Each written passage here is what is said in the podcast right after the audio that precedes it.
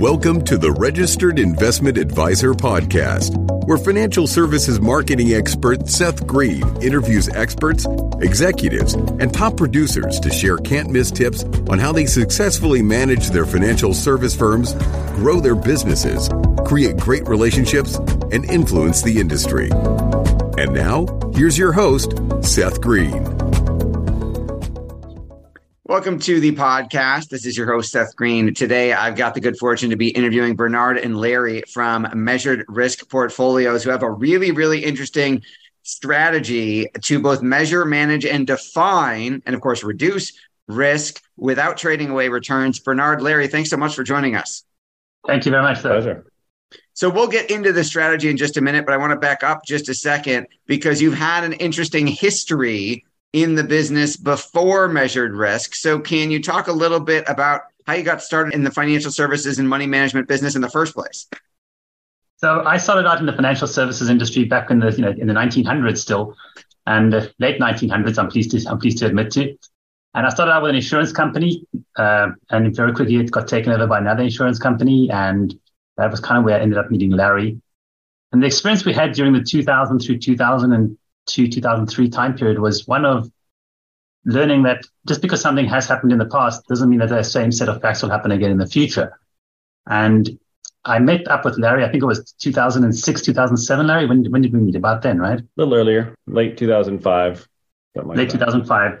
And it was kind of a funny meeting because it was at a, at a company sponsored event and they, we were at the dessert thing and Larry made a comment to me about how, you know, some nefarious comment he made. And I was like, yeah, I need to move offices. And we decided to do an office share arrangement and we became partners. And sometime thereafter, we actually formalized the thing and became partners. But in terms of the experiences we both had during the 2000, 2001, 2002 time period, we had a real kind of meeting of the minds on that, of that the old way of doing things just simply doesn't work in a crisis and didn't resonate to people that there might be another way of doing things. And it got Larry and I kind of on this whole road to exploring other alternatives to just the traditional way of investing money. And it led us to build our portfolio, which we'll discuss in a little while here. But uh, and I think the major key that's missing is that the 2000, 2003, that tech bubble bursting, uh, spawned a number of interesting products because part of what we're trying to get our arms around is that uh, backward-looking data, you know, the non-correlated assets, they they move up and down independently of each other which is what you want for something to be able to sell from when it's high and buy low from other other uh, constituents in your portfolio asset allocation model. And that does tend to work in normalized markets. There are things that are moving independently of each other. But when a crisis develops, we've observed that all those non-correlated assets become correlated and all start to go down at the same time. And that kind of blows the whole opportunity to rebalance or to uh, take advantage of maybe some dampened uh, volatility. Mm-hmm. So what ended up happening is then we end up with the manufacture of uh, managed futures and commodity indexes and inverse products that can go up when the market's going down, uh, and then levered inverse products.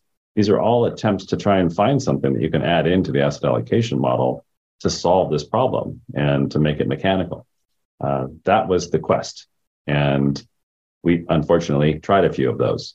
And um, so through hard, painful experience, we've learned that products that have historical track records that have performed a certain way in a certain set of um, circumstances can suddenly turn around and change their stripes and behave differently in the next crisis. And so we really got to a point where we, we have to do something really different in order to expect a different outcome. Otherwise, we're just going to be stuck having a similar disappointing outcome eventually. It's just it seemed like it was inevitable. So that was the genesis of our of our looking for something else.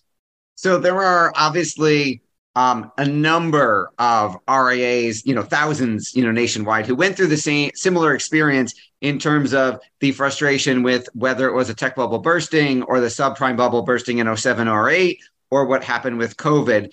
And I'd say 99% of us probably said, Oh, I wish there were a better way. And it ends there. But you actually said, let's actually figure out the better way, design something and implement it to achieve what would be a better way. So, talk about that transition from darn, this is frustrating to we can actually engineer a process that delivers a better outcome. Yeah, so that's a great question, Seth. for for me, and, and I know for Larry, there's a product in the insurance company in the insurance industry called the, the equity indexed annuity, and we just love the story. I mean, the story that it says is, you know, get get S and P like returns on the upside and don't get any downside. And you know, Larry and I would look at that comment and marvel at that and go, well, how do they do that? you know, it's like, like how do you capture upside and not participate in the downside? Sounds incredible. And needless to say, you know, there were you know good amounts of money flowing in that direction, but it wouldn't necessarily work on the upside as well as you might expect because they all had caps on them. And you know, if we're going to be equity investors, we we, we want to try to get more, obviously on the upside. And so Larry and I, I don't remember exactly how Larry did this, but he got us invited to a conference in London about you know in the insurance industry like guts, for lack of a better term. And we went to meet the guys who actually built the equity indexed product. And they gave us the recipe, which is not very complicated. Just it was it was appallingly simple. When we saw it, we like it was like that eureka moment. Of course, duh, you know. Yeah, you know, so I, I mean, a, for those of you, I mean, I think RIAs are listening, they'll have some appreciation for what an indexed annuity is and also what it isn't. Uh, I think a lot of the retail advertisements lead you to believe it's an equity based kind of return because you're getting your interest credits from the movement of some market. It used to be just the S&P 500, but now you can tie it to almost anything in these products. But the reality is that they do have to deliver on this guarantee of typically no losses, no downside.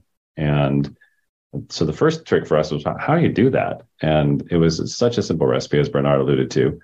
Uh, they use basically zero coupon bonds or an equivalent where you maybe invest $95,000 out of 100 and within a year or so, that $95,000 will grow and mature back to $100,000. And that leaves you free to take a really big swing with the 5,000. So that $5,000 is used to buy options or some derivative on whatever the index is that you're trying to uh, benchmark your, your, your performance to. And that way, if the index is negative or goes down, you'd lose your $5,000 option allocation, but you get back your principal with the $100,000 maturing bond. And so all we did is take that very, very basic idea and we said, listen, we're not looking for no downside. We're prepared to invest in the S&P 500. We, we're, we're willing to take some risk. And so we just want to know what that risk is before we take it. And instead of having a mix of uh, investments now that has a historical um, performance of maybe going down XYZ percent, we can now say, well, let's just take a 5% risk or a 10% risk. And all we do then to achieve that is just invest more than what we're going to earn on the interest. So instead of investing $95,000 in a 5% world, having it grow back to $100,000, maybe we agree to invest only 90,000, which will only grow back to 95,000. And that way we're going to have $10,000 to invest in options, which is twice what the insurance company can. Or we want to say we have a 15% downside risk tolerance, and we can then put only $80,000 into the, or 81,000 or some such number into the bonds, grows back to 85,000, and that puts, gets much more buying power into the options. That was the difference. That was the difference. And it's, to my knowledge, uh, not being done by any other firm out there. We're the only ones who offer it. Which kind of boggles my mind because when you think about it, as Bernard alluded to, how an equity index annuity, like the math behind how it works and the investments you need to pull it off, are it's a relatively simple recipe. Theoretically, anybody could do something like that. But mm-hmm. you're the only ones, also to my knowledge, in our research in the industry, who have engineered a way to pull that off and customize it for every single client based on how much risk they're willing to take. Why do you think no one else did it? Uh, I'll take that one. I think it's actually distribution. Um, and this is kind of a mm, not the greatest response for our industry, but if we can't get the product into the most most clients' accounts as we can, then the industry is not interested in it. So we have uh, been unable to get on a platform like any of the uh, third party asset managers of any merit. We can't really design the structure. At least we haven't been able to find someone to help us design the structure to be in a 40 Act mutual fund or in an ETF model. And as a result, the separately managed account is the only way to get this into the uh, client's allocation. And that just means that it's much more difficult. Um, the client has to open up a account, the account has to be funded, and then the account has to be papered has to be papered for options and margin. These are all much more complicated uh, structures than it is just to simply uh, right click a drop down box and allocate 15% to another portfolio manager's model. Absolutely. And you've been doing this now for quite some time. How has has it performed the way mathematically you expected it to? Yeah, it's one of the beauties of this structure is that when you have a, you know, let's say a, a 90% allocation to treasuries, short duration treasuries, by the way, so we're not going out five or 10 or 15 years and subject to, to interest rate risk, but short duration, typically 18 months or shorter. And then you pair that up with an option. When things go well, that option can just explode in value. It's very similar to like a home. And if you have a million dollar home that you purchased and you put $100,000 down and finance the 900,000, and then that home over the course of a year goes up by 10%. So your home is now worth 1.1 million. Well, your equity, the 100,000 went up 100%. Right. So mm-hmm. that's that inherent leverage in that down payment kind of example. And that's exactly what we're doing here. We're just doing it with derivatives or options on the S&P 500. We're taking a small allocation that can control a large amount of capital and we're using that to basically get our return. If the markets decline, 100% of that option value is at risk. And we have and did just in 2022 lose 100% of that option allocation for all of 2022. But in the in the prior years, uh, performance, by the way, is available on our website, measuredriskportfolios.com, and that's under the strategy section. But the performance in 21 and 20, we actually outperformed the indexes that were benchmarked to. So we're able to provide, you know, net higher investment than we were in the S&P 500. So and that's back when there was no yield on the bonds. And uh, there was essentially something less than 1% available in fixed income. And so we're looking forward to this environment where we actually can get yield on bonds. Uh, in theory, leads to the potential for a higher potential return. Again, markets have to cooperate. If they don't go up, we don't make money. Uh, and in fact, this strategy can be uh, less favorable in a small decline or even in a small positive year. So a one or 2% year can actually deliver negative results in our strategy. Uh, a two or 3% decline could be a five or 6% decline in our strategy. So we're looking for market movement that's positive in some meaningful way in order to overcome the expense of owning an option because they don't, they don't come for free. I mean, just on that point, just on that point, Stephan, you know, oftentimes the market, you know, even though you end up with an average of 10, you very seldom get 10% on the S&P. More often than not, you're getting returns that are well in excess of 10s or well below 10. Uh, so it's very seldom that you're at that 10. And in fact, when we look back at some of the data sets, it's really quite it's quite revealing how often the market goes up more than you know 15 20% is not an uncommon event it's those big numbers you know the 50s and 60s now those are very very uncommon and on the downside however it's not it's, it's turning out to be more common for it to drop 20 plus percent in, in a relatively short time period. You know, we had the 2008 crisis, we had, you know, COVID, uh, you know, now we're having this banking thing. I mean, this year hasn't been a, you know, the last year hasn't been the, the brightest year on the market. But so those big down years do materialize. And then when you start to look at the math of all of it, then you really start to appreciate exactly what we do. Because if your portfolio is down 10%, you need to go up 11. Well, you know, again, you look at the S&P distribution of returns, pretty high probability. Well, the problem is the market drops, you know, 25% or your account drops 25. Well, now you need a 33% return. Or the market drops 50. Well, now you need a 100% return. Now, these are big numbers. And when you start to look at the frequency of those numbers, it just becomes very infrequent. And so what we're able to do by protecting the downside, we take, you know, we're buying back time. So time for that portfolio to recover instead of needing three or four years. You know, for, for example, in 2008, you know, we had a recovery within months of the market being down a lot um, because we, we were able to to limit that drawdown.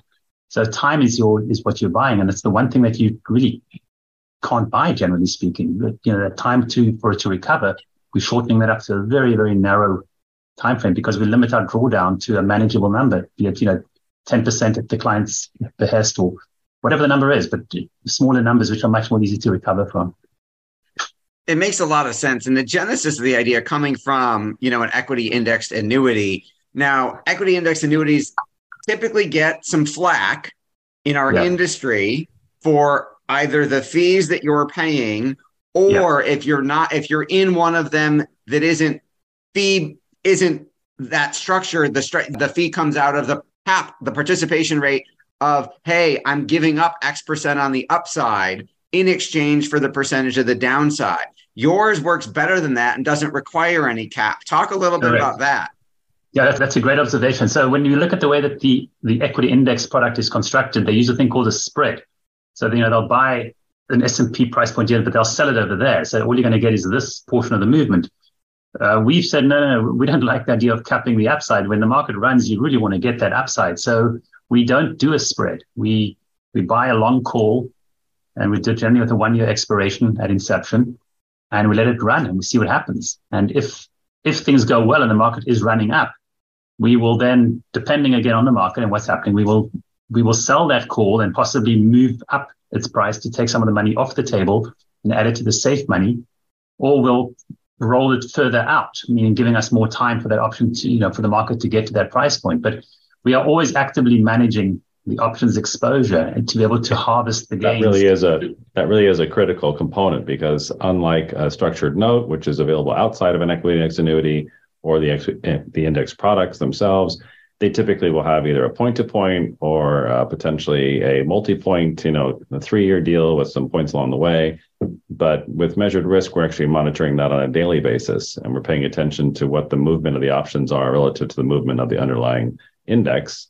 And we adjust along the way on the fly. So if there is, as Bernard is saying, potential gain growing, we don't want to be in a situation where we watch the S&P uh, go from say 4,000 to 4,800 and then back down to 4,100, leaving just a very small gain on the table when we could have been locking in those gains along the way by selling the profitable options and, and repositioning them. So that's what we're doing as well.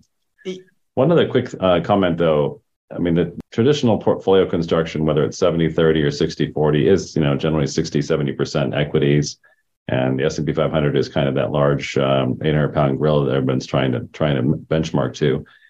But still think about this. If you have 60% of your portfolio in say the S&P 500, which can go down 50%, let's say in, in 12 months or very close to 12 months, you're still taking a 30% drawdown risk, a 30% decline risk in your softened portfolio, in your 60-40 portfolio still has tremendous downside potential well in excess of what most clients are prepared to take. And that's what we wanted to try and solve because even even when you have a 60-40 portfolio that is in theory buffered, um, gosh, when the markets are really tanking, and that's when bad decisions start to get made. And by that I mean selling out of those equities, typically near a low. When that 60-40 portfolio is down 22% or 24%, and the client's on the phone with the advisor asking, well, geez, you know, Tom, how much more, how much more do you think we can go down? And the, the advisor and our, we didn't have an answer back then.